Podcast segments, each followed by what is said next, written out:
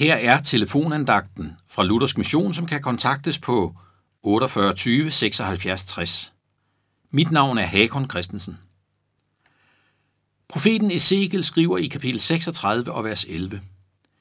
I skal blive rigere end før.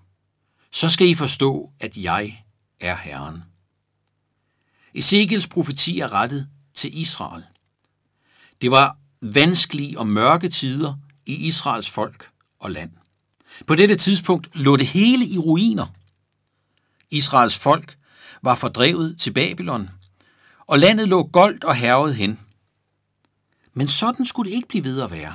I skal blive rigere end før, så skal I forstå, at jeg er Herren, siger profeten. En dag vil Herren gribe ind, og Israel skulle blive rigere end før. Grenene på træerne skulle igen bære frugt, ruinerne genopbygges, og Israels folk skulle føres tilbage og bo i landet. For Ezekiel har dette set helt umuligt ud.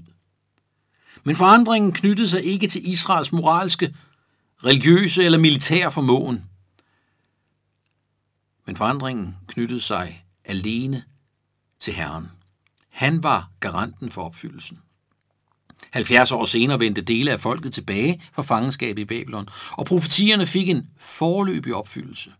I dag, mere end 2.500 år efter, står vi midt i opfyldelsen igen. Jøderne befolker nu igen landet. Jorden opdyrkes og tilsås. Frugtbarheden er tydelig for enhver, der besøger landet. Israel er bogstaveligt talt blevet materielt rigere end før. Guds ord er til at stole på.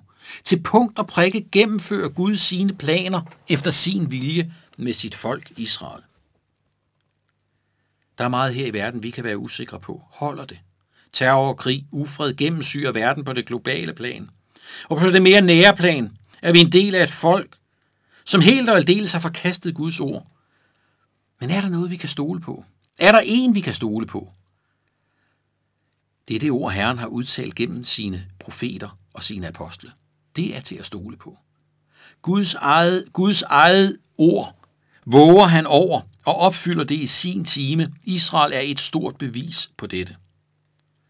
Men Ezekiel kæder også disse fremtidige begivenheder sammen med en ny erkendelse i Israel. Folkets fysiske hjemkomst til landet skal følges op af en åndelig hjemkomst til Herren Israels Gud. Så skal I forstå, at jeg er Herren, lyder løftet til sidst. Jesus Kristus er Israels lys og vores lys. I Jesus er al Guds velsignelse til stede, og der bliver ikke mindre af den, fordi vi deler den med andre. Amen.